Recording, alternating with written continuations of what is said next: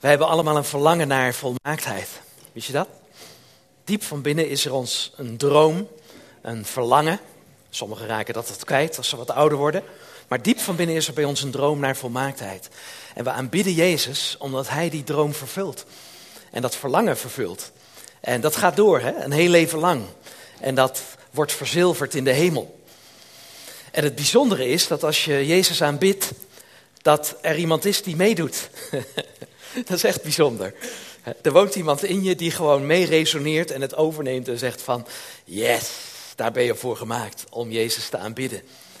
Zijn geest met onze geest, daar wil ik het met je over hebben. De Bijbel, Jezus zelf, die spreekt over de geest als kracht. En hij zegt, en uh, laat het maar gelijk zien, uh, in uh, Handelingen 1 vers 8, wanneer de Heilige Geest over jullie komt, dan zullen jullie kracht ontvangen. Als de Heilige Geest over jullie komt, dan zul je kracht ontvangen. Jezus zegt dat als hij opgestaan is uit de dood. Wat is er gebeurd? Hij stierf aan een kruis. En dat is indrukwekkend.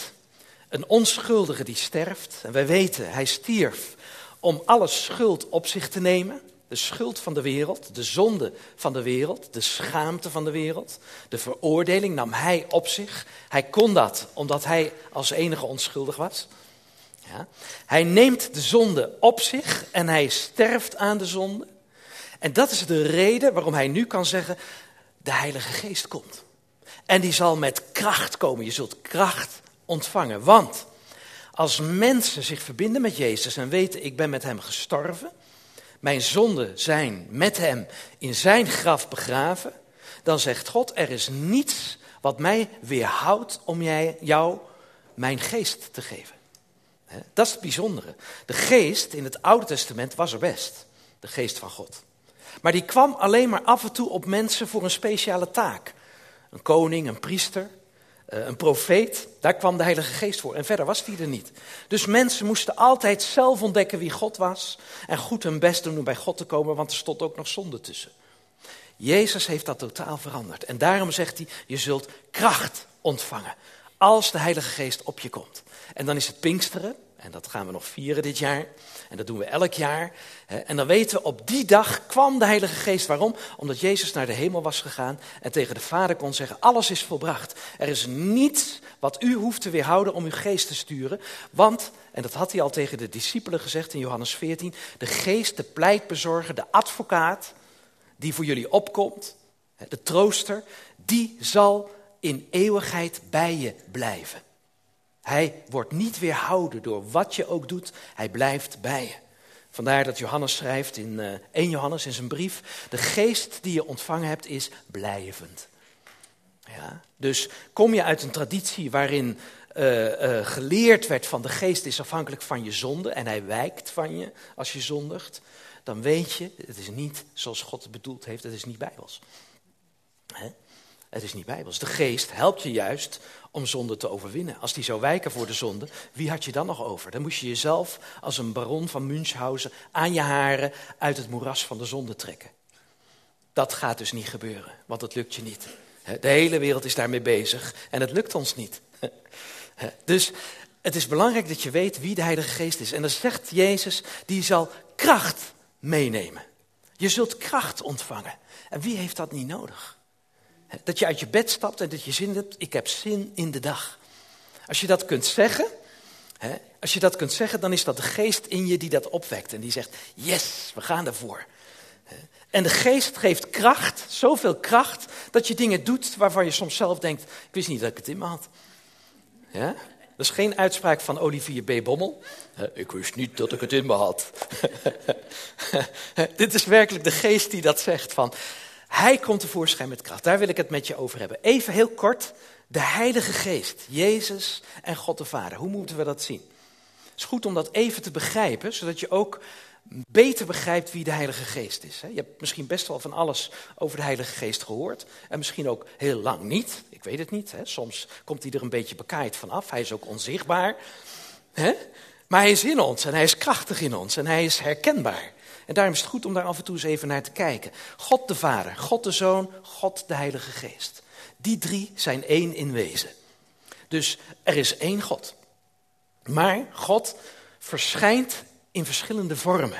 En dat is niet zo gek als je dacht. Want we kennen dat in de natuur ook. Je hebt H2O, dat is water. Toch? Maar water kan verschijnen als ijs, af en toe. Kan verschijnen als water, vloeibaar. En kan verschijnen als damp. Ja? En die hebben alle drie een eigen functie. Op het ene kan je schaatsen, van het andere kan je drinken. En aan die damp kan je je branden. Als het tenminste op het vuur staat. Ja, toch? Nou, zo is God ook een drie-eenheid. Eén in wezen, maar hij verschijnt, verschijnt, in verschillende vormen. Misschien is er zelfs nog wel een beter voorbeeld, en ook wat bijbelse voorbeeld. God is de bron van alles, hij is de gedachte. Ja? Jezus, of eigenlijk moet ik eerst met de geest komen dan. Jezus is het woord, de geest is de adem van dat woord. Ook drie in één. En de Bijbel geeft daar ook reden voor om zo over Vader, Zoon en Geest te denken. En dan is Jezus het woord dat mens werd. Dat uh, bewees dat God zo dicht bij ons wil zijn dat hij werd zoals wij. Alleen zonder te zondigen, zodat hij iets van ons over kon nemen waar wij niet van afkwamen. En de geest kon komen, eigenlijk die onzichtbare kracht van God, die er eigenlijk ook al was bij de schepping. Want de geest Gods zweefde over de, waarde, over de aarde, over de wateren. En die geest die vormde eigenlijk dat wat God bedacht had en wat Jezus tot uitdrukking bracht. Het woord was er al, zegt de Bijbel, vanaf het begin. En door het woord is alles geworden. Zo werkt God in een drie-eenheid aan alles wat hij doet. Dit woord wat ik nu spreek is het woord van God, is, de, is de, de, de adem van God, de geest die in je opgewekt wordt en waar je kracht uit ontvangt. Je zult kracht ontvangen wanneer de Heilige Geest over je komt. En je zult daarmee ook zichtbaar maken dat Jezus in je woont. Je zult zijn getuige zijn. Nou, die geest die komt met gaven.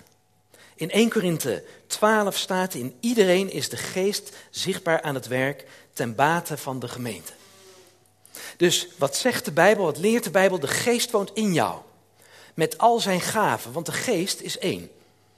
En de geest is niet verdeeld, is niet gespleten. Er zijn wel eens mensen die denken, de geest die woont in mij en dan geeft hij mij dit cadeautje en de ander dat cadeautje. Nee, de geest is zijn gave. De geest is er met zijn gaven. De geest is een persoon. Het is de geest van God, het is de geest van Jezus. Het is de geest van genade, het is de geest van kracht, het is de geest van liefde. Het is de Heilige Geest. De Geest wordt op allerlei manieren genoemd. En altijd gaat het er weer om dat de Geest Jezus vertegenwoordigt. En de Vader vertegenwoordigt. Die is niet gespleten. Die komt in je wonen als persoon met al zijn gaven. En dan zegt Paulus, die gaven die zijn er ten dienste van de gemeente. Dat is leuk. Want samen leren we vertegenwoordigen Jezus als zijn lichaam. En dat betekent dat we elkaar nodig hebben als het gaat om tekorten, of als het gaat om hulp, of als het gaat om genezing, of als het gaat om wijsheid en al dat soort dingen. En het bijzondere is dat God zegt: Ik geef mijn geest in je, maar je hebt aan jezelf niet genoeg. Je bent er samen. Want ik ben zo groot dat als je het alleen zou doen, dan zou je maar zo'n klein beetje begrijpen van wie God is. Dus we zijn samen een gemeente. En de geest in ons die bedient elkaar. Ja? Met al zijn gaven. Je hebt het allemaal in je. Allemaal in je. En de gaven zijn rijk en het zijn er veel. Dus de gedachte van hij komt met een gave voor die en een gave voor die, wil ik ook afwijzen. Dat is niet bijbels. Kijk, Paulus gaat verder en dan zegt hij van, in de gemeente doet de een dit en de ander dat. Ja, dat is vanwege de orde. Want als één persoon ziek is en de hele gemeente komt op die persoon af, wordt hij alleen maar nog zieker. Ja? Begrijp je dat? Dat werkt niet, hè? Dus je mag dan een ander bedienen met de gave van genezing. Of laat ik een ander voorbeeld geven. Als jij Robinson Crusoe was en je was geland op een onbewoond eiland en je had de geest in je en daar kwam vrijdag aan, ken je dat verhaal? dat is zo'n neger die dan ook op dat eiland bivakkeert. Eerst moet je dan even kennis maken en even weer bedenken van hij is ook mijn broer. En dat gaat heel gemakkelijk, want de geest woont in je. Maar die vrijdag wordt ziek. Dan kun je twee dingen doen. Je kunt op het strand van dat onbewoonde eiland op je knieën vallen en zeggen: Oh Heer, stuur een gebedsgenezer. Ja? Nou, dan kun je lang wachten, want Robinson Crusoe heeft echt lang op dat eiland gezeten. met vrijdag. Je kunt ook bidden, Heer, dank u wel dat u de gave van de geest in me gegeven hebt, want uw geest woont compleet in mij, met alles wat hij is. Hij is de persoon. En dan stap je naar vrijdag toe en dan zeg je in de naam van Jezus, ik gebied die ziekte om te wijken, want jij mag gezond zijn. Ja? En zo bedien je de gave van genezing aan vrijdag. En op zaterdag hetzelfde. Ja, snap je? Dus de geest is compleet in je. In de gemeente bedient de een die en de ander die op die manier waarop het uitkomt. En er zijn mensen die vrijmoedig zijn om voor genezing te bidden. Er zijn ook mensen die meer wijsheid uitoefenen, weet je. Dus in die zin kan er best wel verschil zijn, ook in uitingen waar je je prettig in voelt en waar je mee bezig bent. Maar je hebt het allemaal in je. Dat is goed om te weten. Hè? Dan zegt Paulus, en uh, dat lezen we nog verder in 1 Korinthe 12, ik heb er een rijtje van gemaakt. Uh, dan geeft hij een hele lijst. Hè? Hij zegt, die geest komt met gaven. Hè? En er is bijvoorbeeld verkondiging van wijsheid. Er is overdragen van kennis. Er is groot geloof. Dat hebben we dus allemaal in me en dat werken we uit naar elkaar toe. Daarin kun je elkaar helpen en bemoedigen. Er, is gaaf, er zijn gaven om te genezen. Er is kracht om wonderen te doen. Er is profetie. Je kunt profeteren, spreken namens God. Het is, je kunt onderscheiden of iets wel of niet van de geest is. Dat woont ook in je. Er is tongentaal om te spreken. En er is tongentaal om uit te leggen. Net hebben we gelezen, dat is allemaal ten bate, ten dienste, dat komt ten goede aan de gemeenschap, aan de gemeente. Daarom is het zo leuk om hier te zijn, om aanvulling te krijgen. En als je met iets zit, dat je hier wijsheid ontvangt of kennis. Of als je het niet scherp ziet, dat iemand anders even zegt van, hé, hey, zo is het. Zo help je elkaar. De geest werkt dingen uit naar elkaar. En zo geef je jezelf. De gemeente is eigenlijk voortdurend bezig zich te geven. En het lichaam van Jezus, wat we samen zijn, maakt zichzelf gezond. Doordat hij zich geeft aan elkaar. Al dat soort aspecten zijn aanwezig. Maar de geest zou de geest niet zijn. Dat hij zegt, alles is voor de ander. Maar jij komt niets tekort. Jij zult kracht ontvangen. Ja, er is één gave van het rijtje van negen hier. En ik geloof dat er nog meer gaven zijn. Als je de Bijbel onderzoekt, dan kom je uit een veel grotere rij. Maar Paulus heeft er hier negen genoemd om even te laten zien van kijk, zo werkt het in de gemeente. En zo kun je met elkaar bezig zijn. Eén gave in deze rij is alleen voor jezelf. En is speciaal voor jezelf.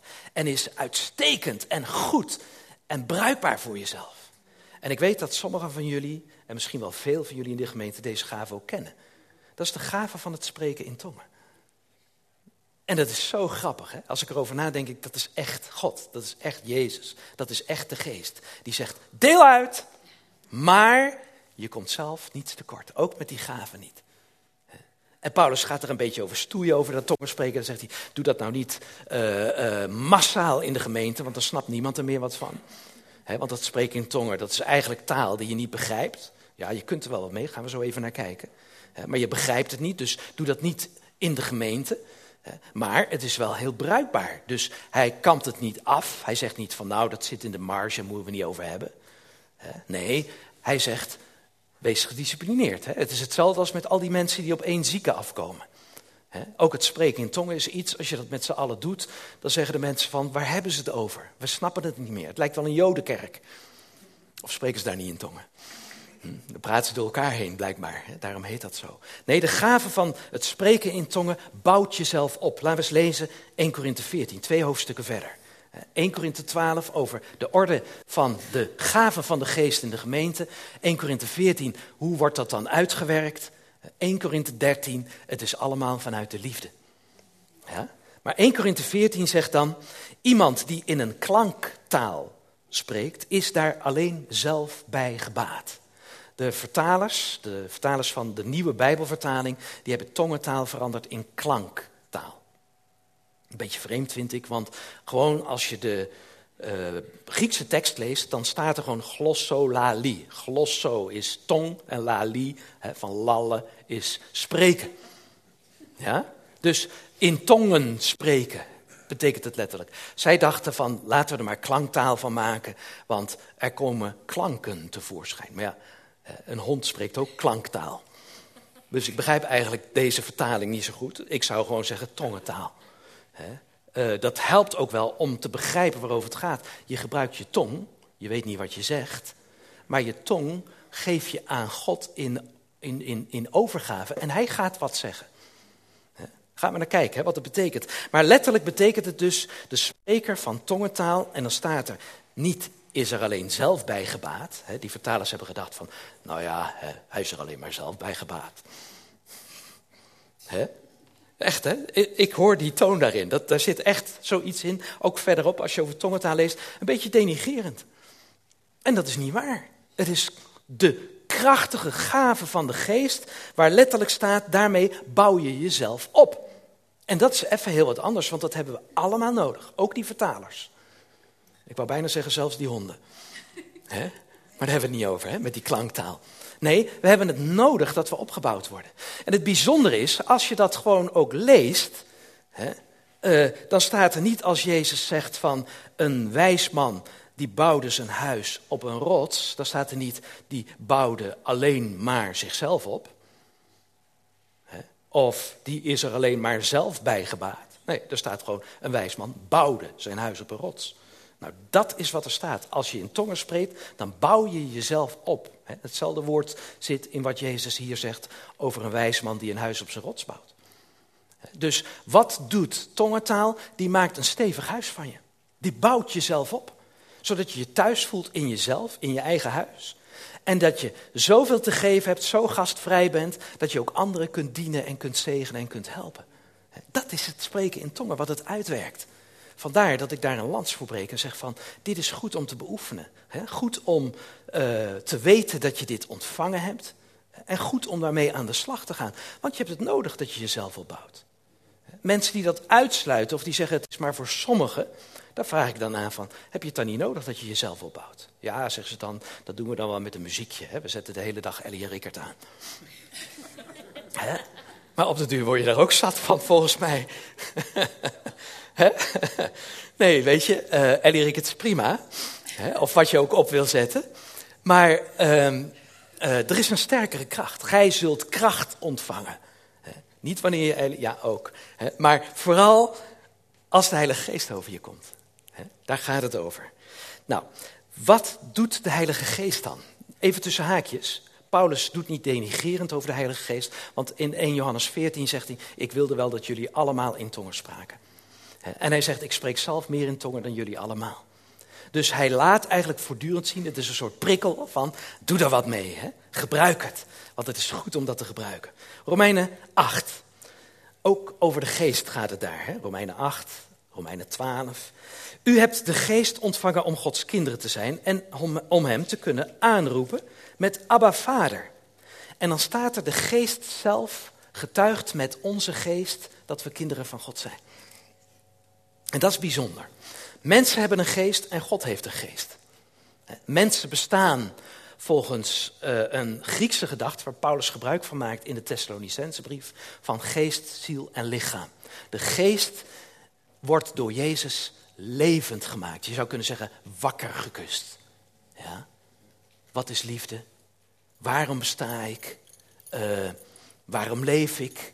Wat is de toekomst? Uh, ben ik wel geliefd?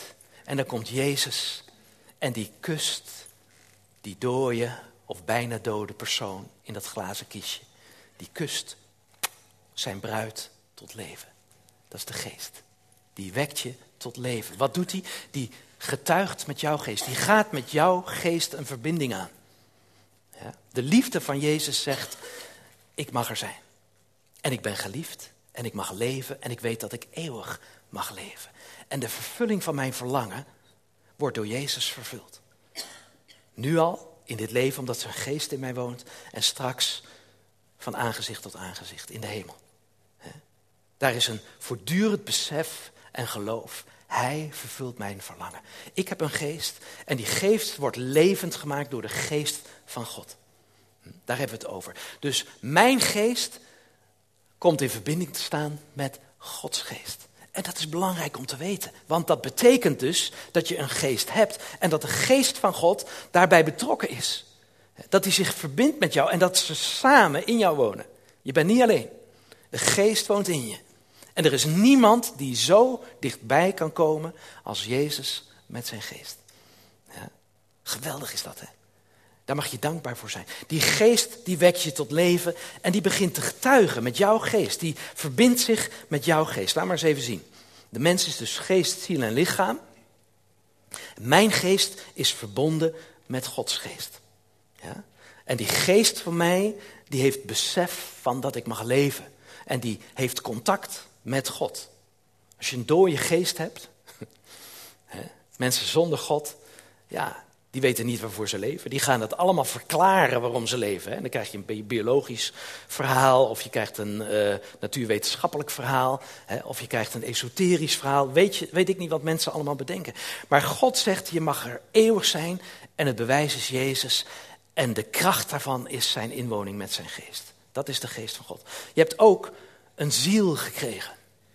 En als je dat even onderscheiden wil van de geest, je bent een eenheid, net als dat God een eenheid is. Maar als je toch even wil kijken, van waar hebben we het over? Dan is die ziel is eigenlijk dat wat je denkt en dat wat je voelt. Je geest zit dieper, hè, dat is je diepste weten. Je ziel is je verstand en is je gevoel, dat wat reageert op de omstandigheden. Daarin ben je dus niet puur autonoom. Het is niet van ik denk dus ik ben.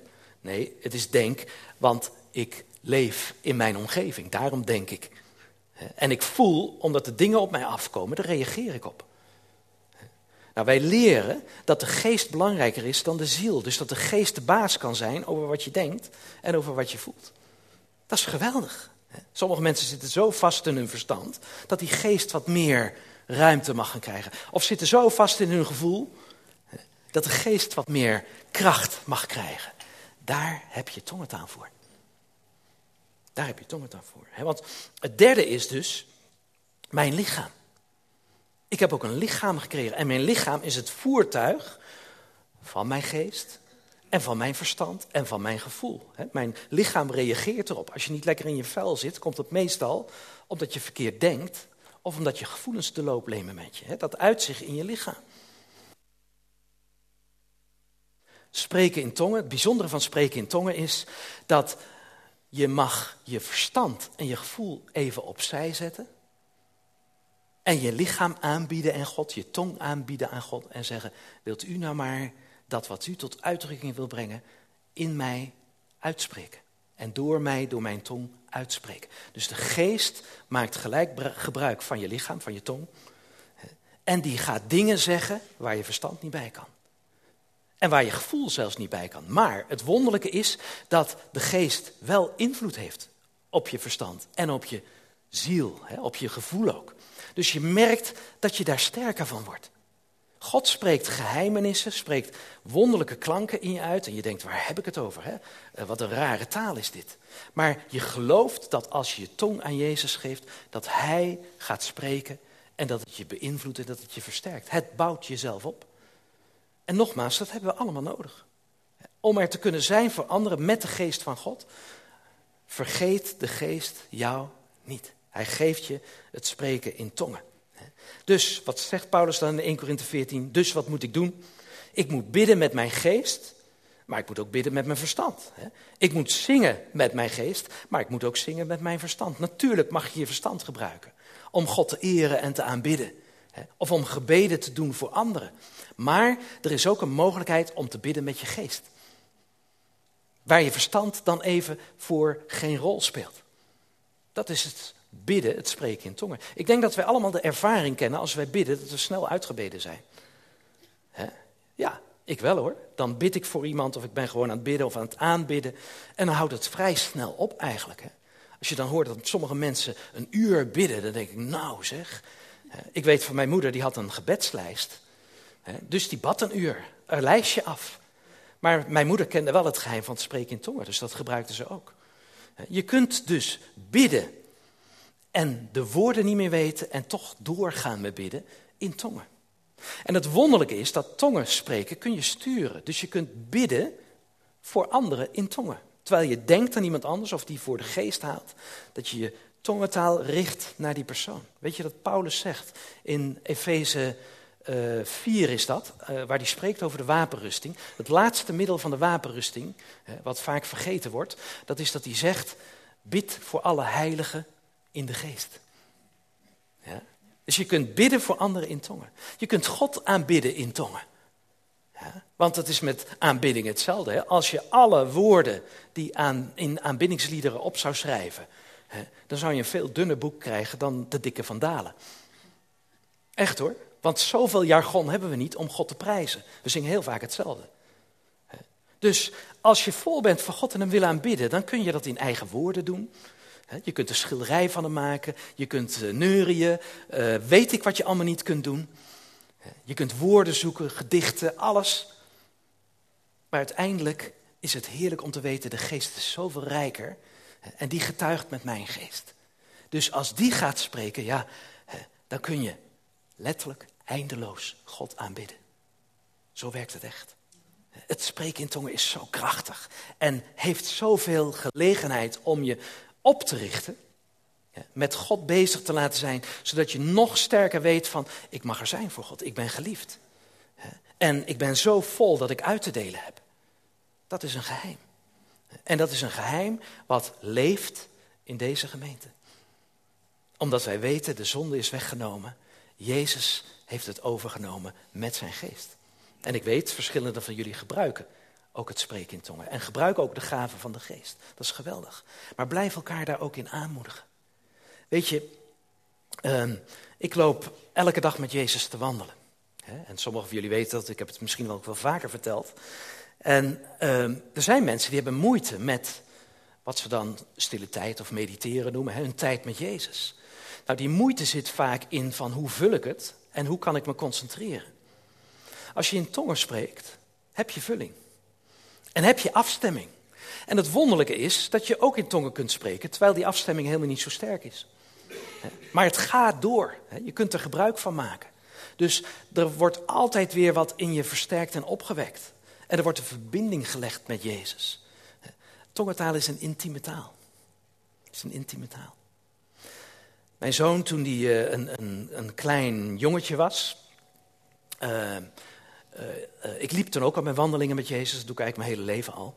En die zei op een bepaald moment, pa, wat doe je als je eruit gaat en als je gaat wandelen? Ik zeg, nou, ik ben aan het bidden. Hij zegt, mag ik mee? Ik zeg, dat is goed. Dus wij liepen samen die wandeling, een half uur, zo houten uit, de polder in. En ik dacht, nou loopt hij bij me, nou ga ik hardop bidden.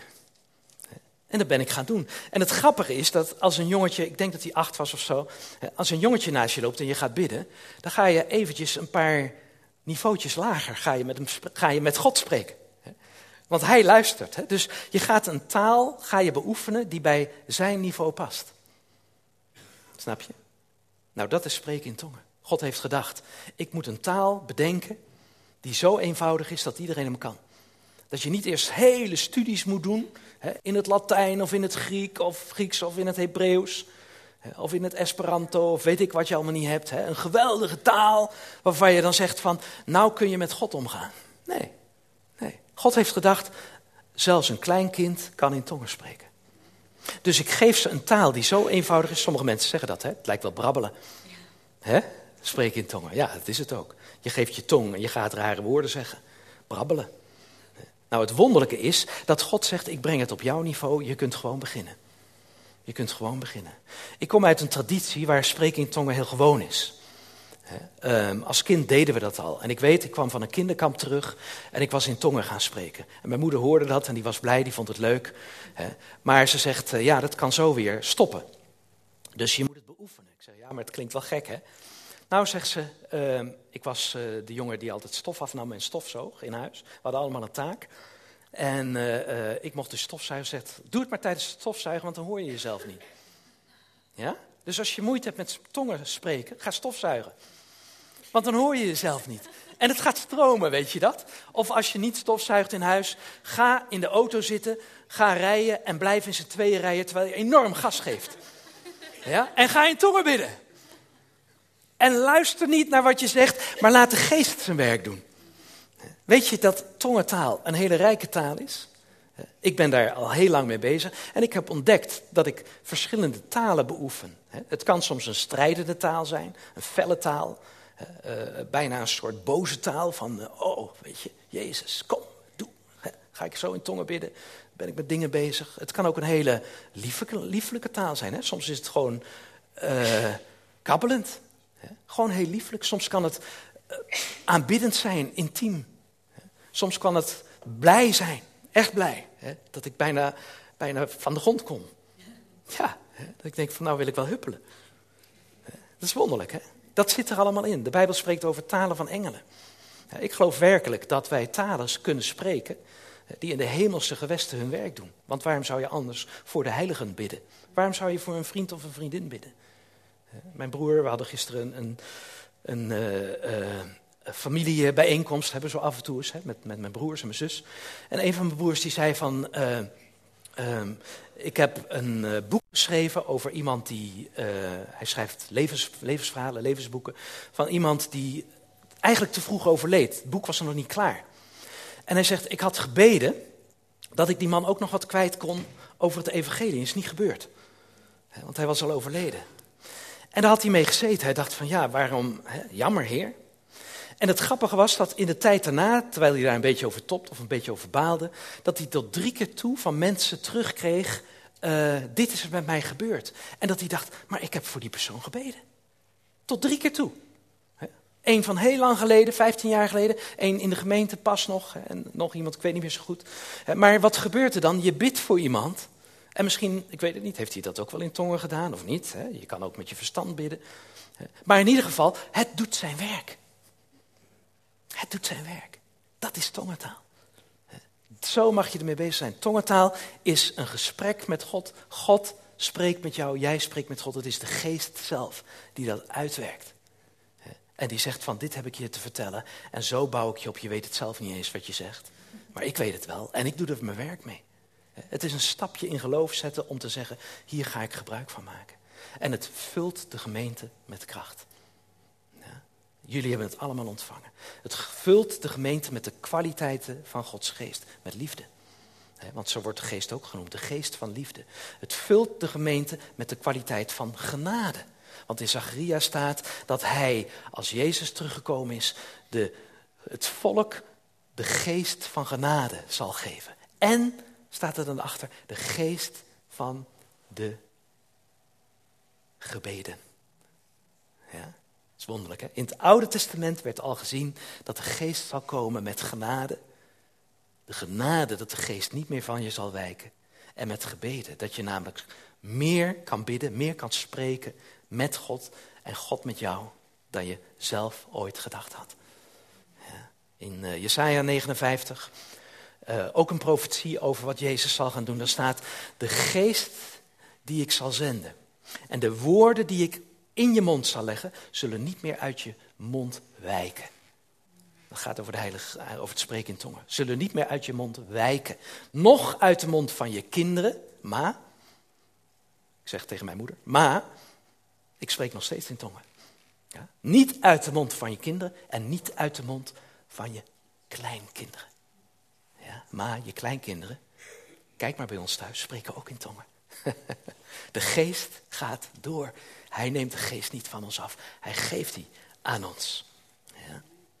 Nou, wat spreken we dan? 1 Korinthe 14, vers 2, nog twee teksten. Iemand die in tongentaal spreekt, spreekt niet tot mensen, maar alleen tot God. Niemand kan hem verstaan. Ja, eh, dat weten we inmiddels wel. Hè? Want door toedoen van de geest spreekt hij onbegrijpelijke taal.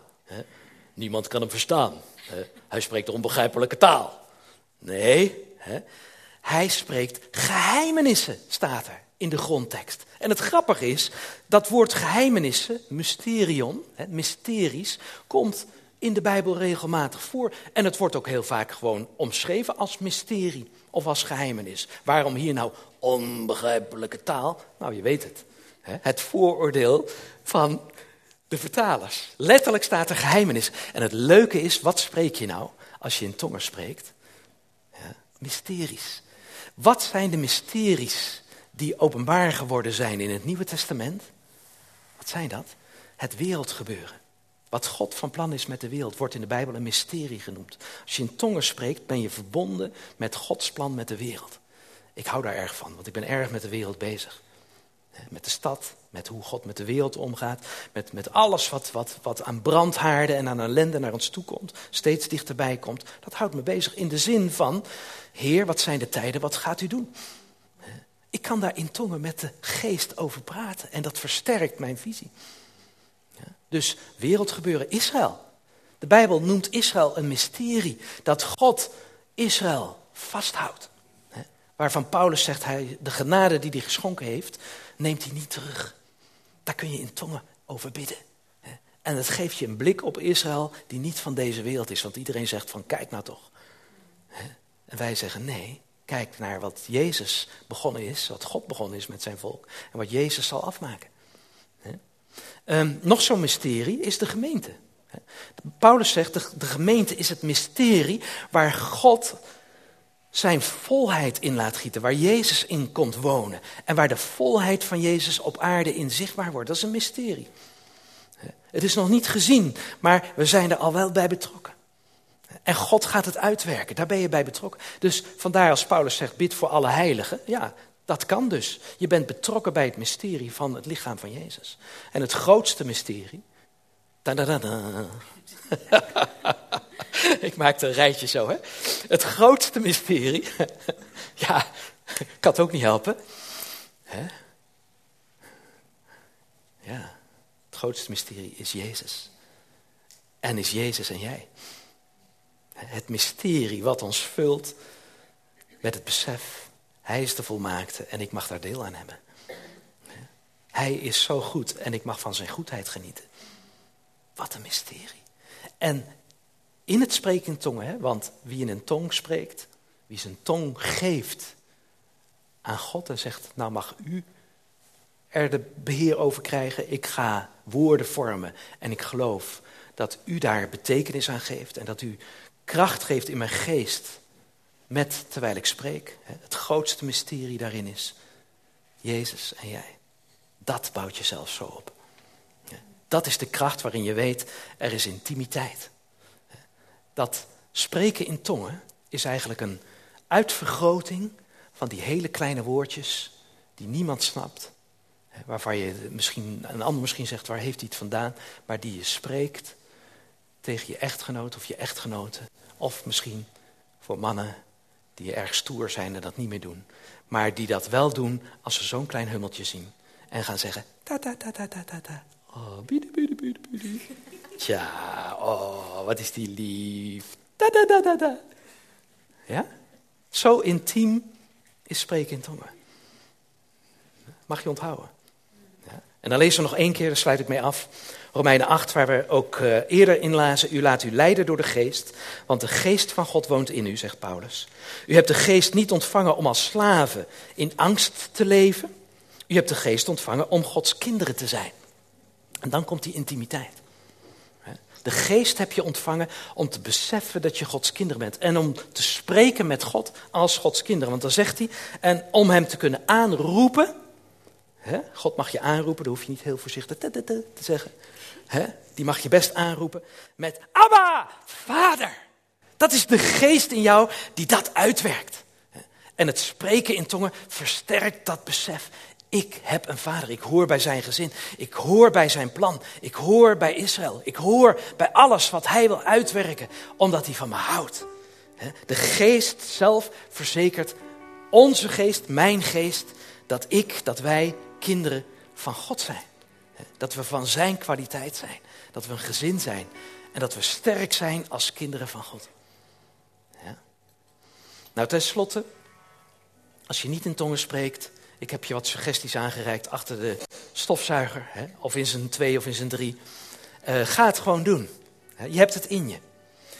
Dat verstand mag even op een ander level komen. Het verstand is niet alles wat je hebt. Je hebt een geest ontvangen, je hebt de geest ontvangen. En je hebt een lichaam ontvangen die je mag geven aan God.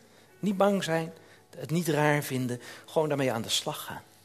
Als je denkt van, ik vind het toch wel moeilijk, het is goed om in de gemeente voor je te laten bidden daarover. Te zeggen, ik geloof dat de geest in mij woont. En als je het niet gelooft, mag je daar ook voor bidden. Je mag zelfs bidden, Jezus, kom in mij wonen. U wilt mijn zonde definitief van me afnemen. Want dat hebt u al gedaan aan het kruis en ik wil het geloven. Geest van God, kom en woon in mij. En vul mij met die kracht waar Jezus het al over had. De kracht die over je zal komen als de Heilige Geest komt. Hij is gekomen. Hij is hier. Dus je mag daarvoor laten bidden. Je mag je daarvoor laten zalven. Want de zalf is een beeld, is een symbool van Gods geest. Ja. En daarmee mag je weten, de gaven van Gods geest mogen ook werkzaam worden in mij.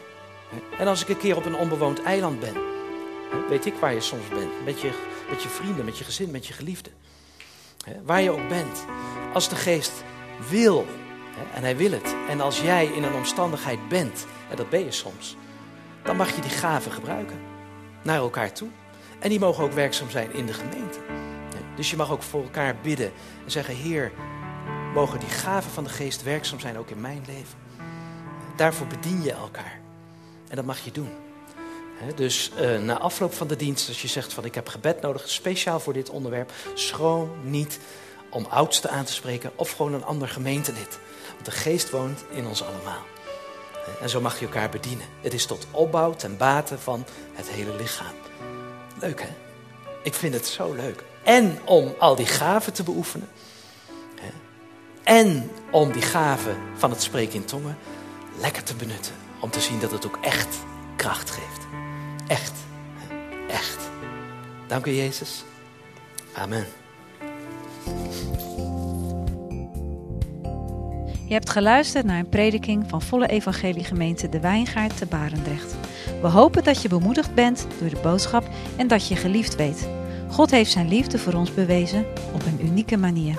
Als je hier meer over te weten wilt komen, kijk dan eens verder op onze site www.echtbaar.nl.